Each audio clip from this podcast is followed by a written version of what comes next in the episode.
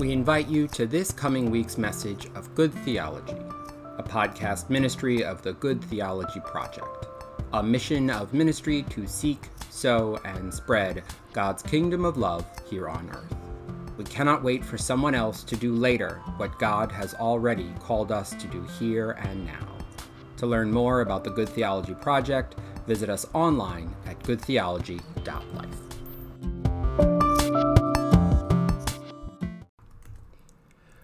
Grace and peace to you. For those of you who may have missed last episode or are just now joining us, I had the pleasure of doing last episode live at the 2021 Q Christian Conference. Uh, it was during that episode that we actually announced that beginning this episode, we'll be answering questions that uh, have been sent in. We'll take one or two questions, try to answer them um, as best as we can, and then delve into the word like we normally do. If you have a question based on a topic that we've already discussed or anything else, please email us at goodtheology at icloud.com or visit our website goodtheology.life. Uh, if it's regarding a specific sermon you heard, uh, please reference which sermon it was, just so that we know which one to go to. Um, and we ask that when you email us, please include your please include your name. Um, we don't share it. We don't put it on the website. We don't put it on our. We don't like. I don't call. We don't call you out by name as this question came from X person, but but every voice belongs to a heart and soul. Uh, and every soul is important. And so you are important. And so we just, we would like to get to know you as you get to know us. Uh, this week, we're answering two questions that came to us. The first is about fear. And uh, last, episode, last episode, we talked about being um, that your baptism calls you to be this authentic self or authentic self of, of what the baptism is. And that that comes with anxiety and fear right? That that you can be trepidatious and anxious about how to handle that F- fear is a mighty beast if you reread revelations and think of that beast who we conceive of it as Satan and the devil, but but if you were to use Revelations and talk about it, the beast as if it were fear, it makes sense for it to be so scary and for it to be so at odds um, with God's work of love and creation, right? Now, myself, even though I am a, a ordained Episcopal priest, I'm also very much in, entrenched and believe in Ignatian spirituality, and and so in that Christian practice, there is um, there is a practice called uh, imaginative prayer, and if you're familiar with Ignatian spirituality, it is the uh, spiritual uh, spirituality that's come from Ignatius of Loyola back in the 16th century. Uh, the Jesuits are the the storehouses of that Ignatian knowledge and spiritual practice. And so this practice of imaginative prayer is something that they do often and it shows up in a lot in what they do in their retreats and stuff.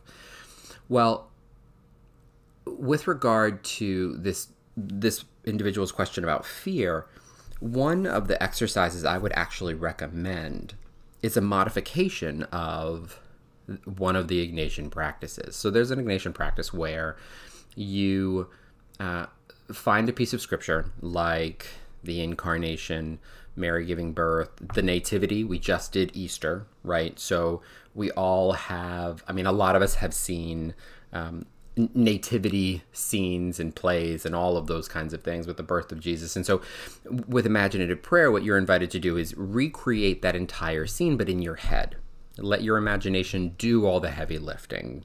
You know, you close your eyes, you put yourself in a place um, that gives you that time and space to do that, and then you reimagine what the scene would look like.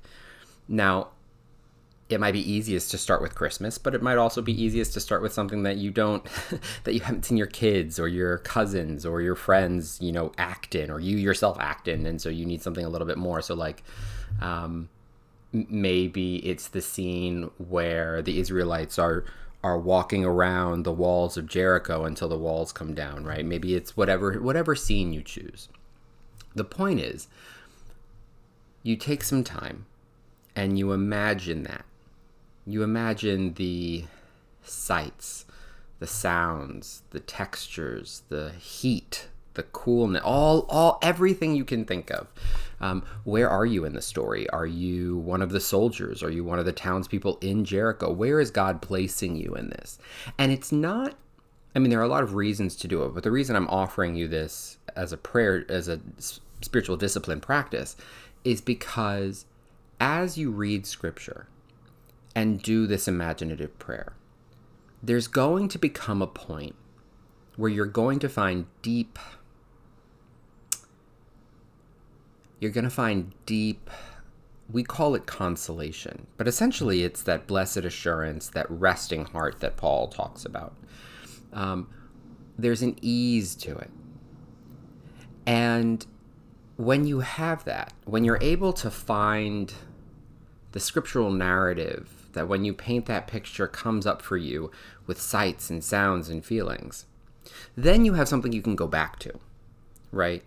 then you have something to focus on when you're anxious, when you're trying to find yourself centering for prayer. Like, um, and so it might take some time, but the practice itself of, of delving into that imaginatively is actually a centering practice into itself. And so it's not like you've got to do a bunch of work before it happens. You know, from day one, from exercise one, you're going to gain some sense of calmness over your anxiety. God will be there with you in the midst of it, right? And so, but once you do, once you find that scene, once you find that that narrative, and open it up to your creativity, really, that causes you really just solid comfort, where you feel at ease in that scene, then I would say when you're out in the real world and interacting with other people and and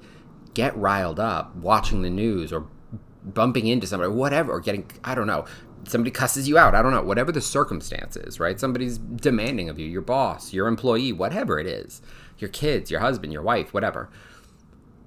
If you imagine if you place yourself back in that scene if you place yourself back into that place that causes and gives you such comfort. That can be a grounding space for you.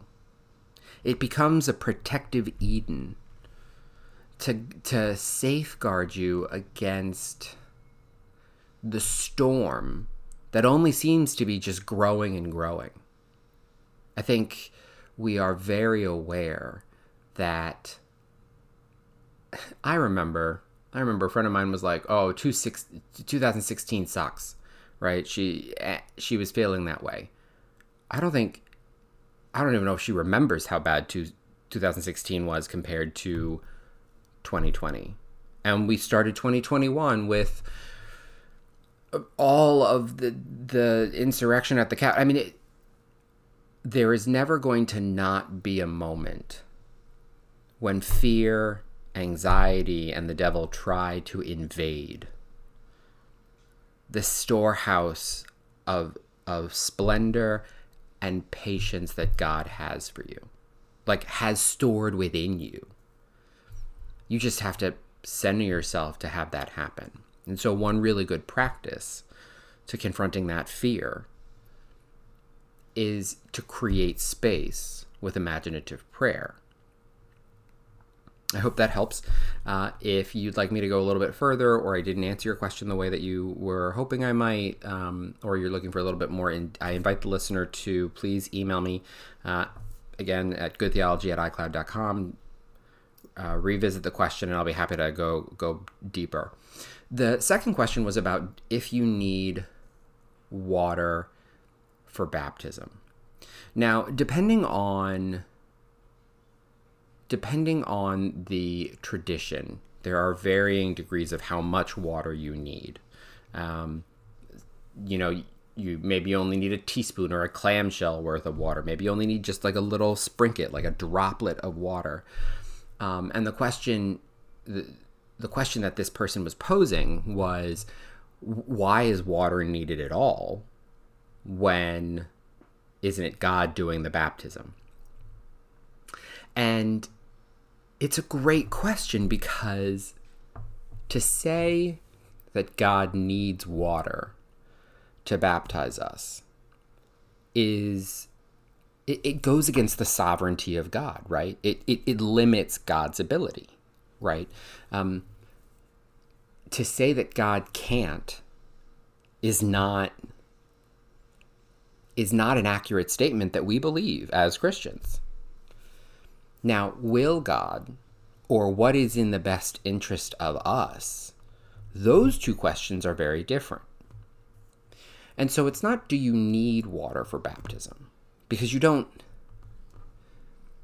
God does not need water for baptism. But what water, what it does give you, is a touchstone that carries through time. That that water was used in the creation story.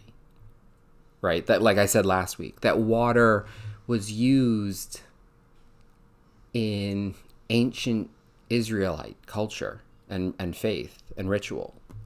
That water was used to baptize Jesus, and that 2,000 years after Jesus, we still baptize with water. And so part of water's place is not just about its sanctification as an instrument, but about its sanctification, its holiness as the one thing that is permanent no matter what that has always been present in the Christian story, in the in the story of God's people. And so I would say I would need water in baptism. That that water is a necessary component for bapt for the sacrament of baptism because it gives you it ties you it ties you into something that is more than just your relationship with God.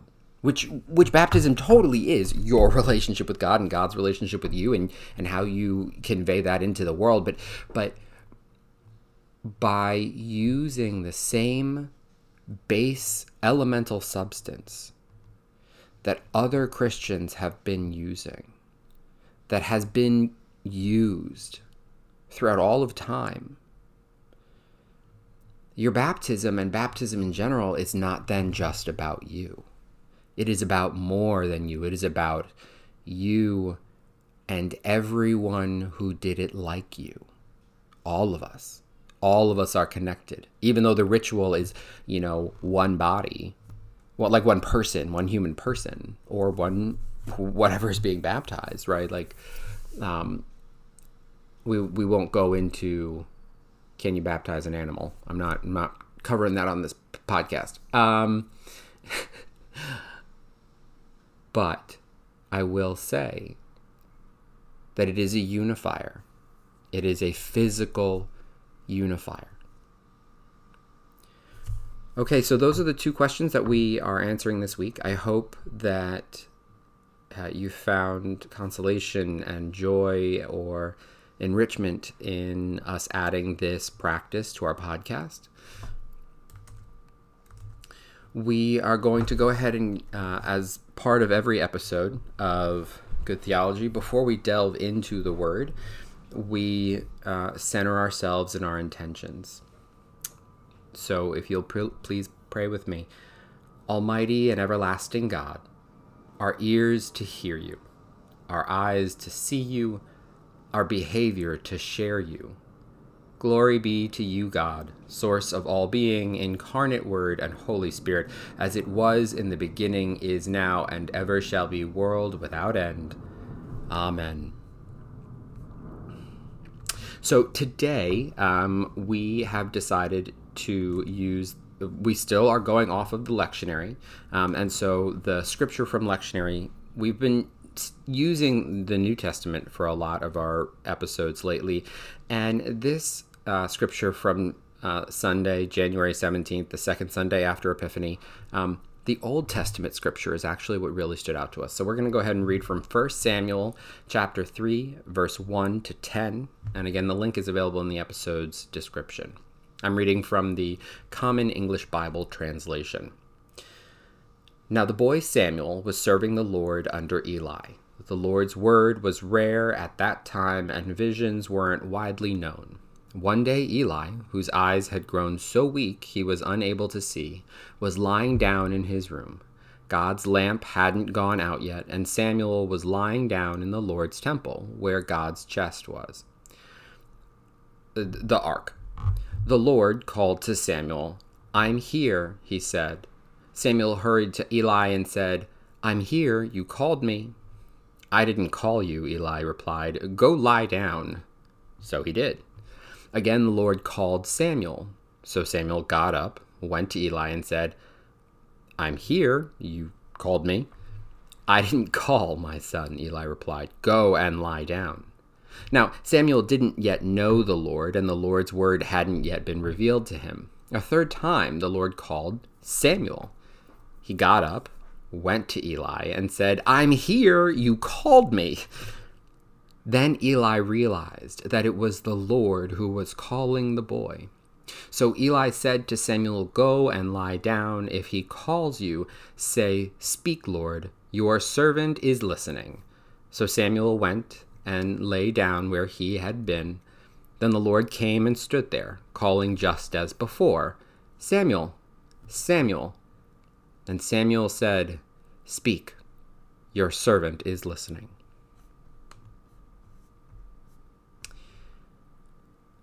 Sometimes scripture gives us a moment, uh, an inspirational mindset couched in a story. Because as humans, we pass our beliefs and values on best through story. The Bible is a collection of stories because we remember them. Um, we retell stories. Uh, before it was written down, the Bible was, a, was an oral tradition. We hold on to them better hearts and minds are changed and not they're changed through story, not through orders given. They're changed through testimonials.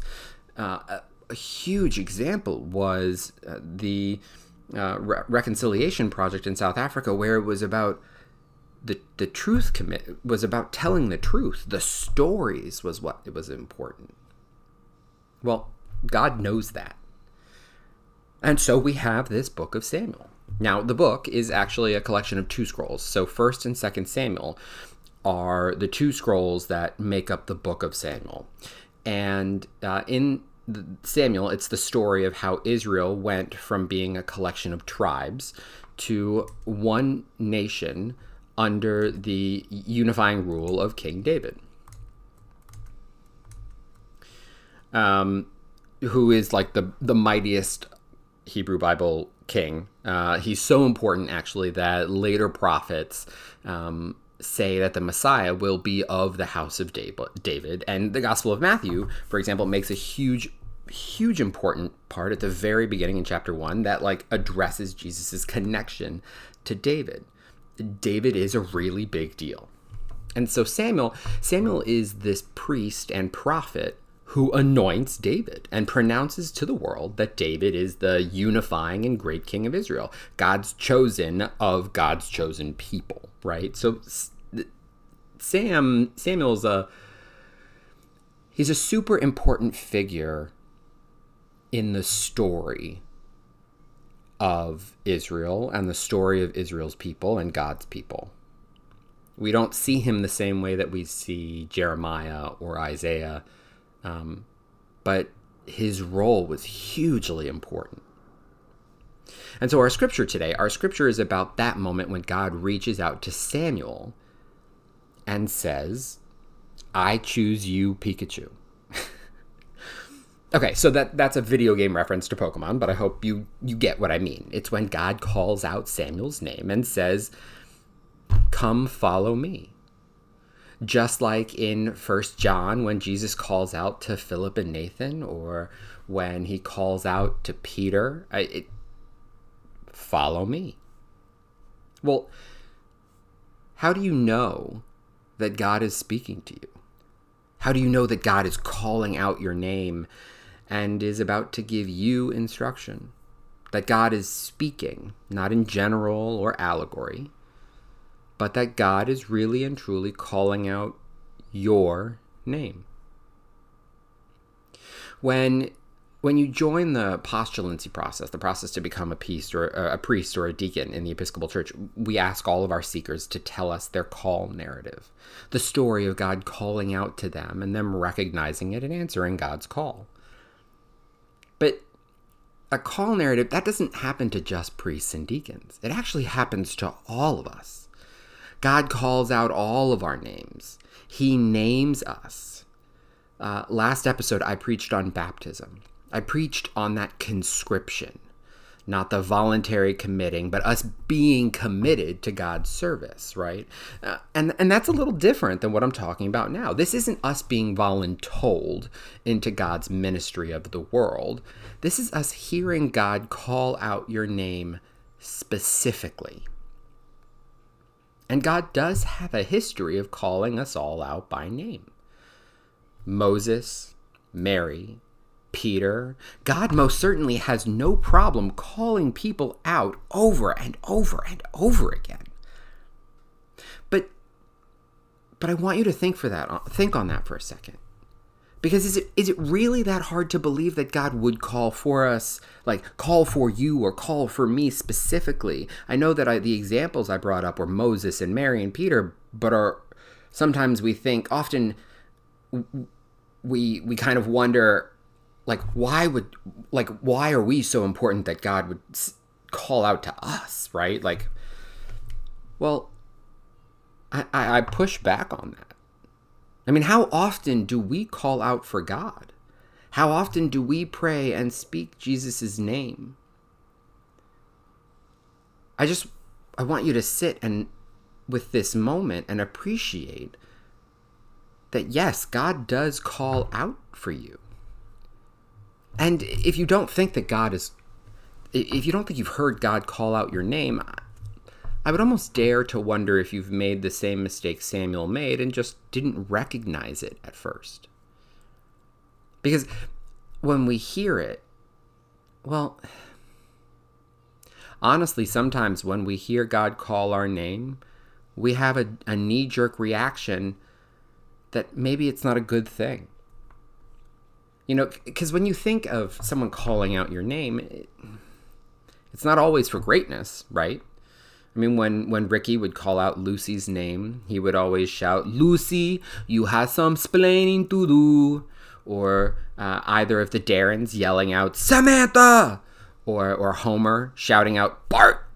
Um, and and how many times have we heard Mr. Potter before ten points are deducted from Gryffindor? Even if you've never seen I Love Lucy, Bewitched, The Simpsons, or Harry Potter, I'm pretty sure that you can picture the trope in your head. The hero always being called out by name because they're about to be blamed for something. And it's not just in pop culture. Like it it's biblical, right? Go way back to the story of Adam and Eve in the garden. Chapter 3, right? Of the very first book God calls out to Adam, and Adam and Eve, they hide because they knew they'd done something wrong. It's the very first instance of galling, uh, uh very first instance of God calling out a human's name in, like, from far away, calling to, and guilt is already at play. That's the tone and the lie that I think we've told ourselves over and over and over throughout time, throughout space, and throughout television and movies. That when someone calls out your name, it's not going to be a joyful moment that lifts you up. So here we are, right? Back in Samuel, in the temple, and Samuel's being called out by God. Well, what have you done when God has called you out by name? Because He has, I promise. If you look at there's so many in scripture, but for example, Psalm 139, the opening words of book of Jeremiah, or countless other places, we are reminded that God knew us before we were born. God has been calling out to each and every one of us by name even before we knew our own names. And whether that name changed, God called out to you by whatever name you know yourself to be. That is what God has been calling out. So, what does the Bible tell us to answer? I had a Hebrew Bible professor years ago, bless her heart, would say the Hebrew word was Hineni. But Hineni, it means here I am, literally. But I love the way that she taught it to us because she remi- she she explained that it's not a sheepish it's not a sheepish expression. It is a boisterous and boisterous. It was an expression of, Yes, Lord, here I am. Hineni, here I am. When the Lord calls out your name, you raise your hand high like Hermione. She wasn't trying to throw it in everyone's face that she was better than them. She just really badly wanted to be part of this totally amazing world. A world that she felt like she needed to belong to, that she deserved to belong to, that was calling to her. To be part of the magic of Hogwarts and the wizarding world, she wanted to participate in the miracles of the castle and of this people that she had been blessed to join. I remember when I was pledging my fraternity in college, and they told me you only get out what you put in. And I remember when I joined my first church, and the head pastor said, he said on day one, right? This is the first, like, I didn't even meet, I mean, he just said it first day I was there. If you want to know what to do, not only should you come back, but volunteer. Volunteering, he said, joining a committee, he said, that was how you found meaning, belonging, and purpose. That was how the church went from being this big thing that felt awkward and weird to being yours and being a home. So, what does Eli tell his protege? This boy who he raised? He says, Tell God, Speak, Lord, your servant is listening. God has called you by name. God will continue to call you by name. You can fight it. You can trick yourself into thinking it isn't God. You can do all the things you want to do because you have free will. And so you can delay or even forego a relationship with the creator of all things if you choose to. But but don't for one moment ever doubt that God is calling out for you and to you, waiting with bated breath for you to tell him that you're listening. And to the question of how do you know? Sometimes it's really easy. And sometimes it's really difficult. Even when God was calling out, Samuel, Samuel, he didn't know it was God. As Episcopalians, uh, you know, my denomination believes in church, but I'm pretty sure that goes for all of us. Or, I mean, even if you're in a non denominational setting or not even in a church setting yet, church is the vast large body of more than just one person being for God. Church is believing that we validate each other's calls, that we say, hey, that was God calling your name. We do it for our fellow parishioners, for people we've never met. Sometimes it's just as important to be the Eli of the story, to tell someone that God is calling for them as it is to hear our own names being called. Now, be assured, we are all called. Um, but sometimes it's hard to see it. And so it's beautiful when we can help others recognize it for themselves. Well, so what do you do when your name is finally called, or when you finally realize, I should say, that your name is called?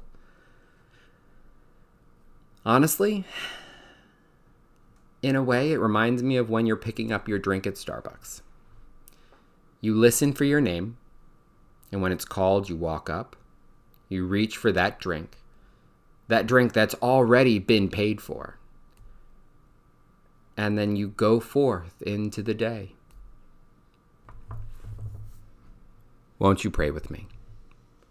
Gracious and mighty God, who spoke and all of creation came into existence, who spoke and whose incarnate word became enfleshed, took on form, and was mightier than the mightiest of prophets and higher than the highest of angels. Mighty God, who speaks not just to the big, but to the small, not just to the great, but to the less. God, you use every circumstance and you call us out, each and every one by name. And we say to you, Lord, speak, for we, your servants, are listening. Amen.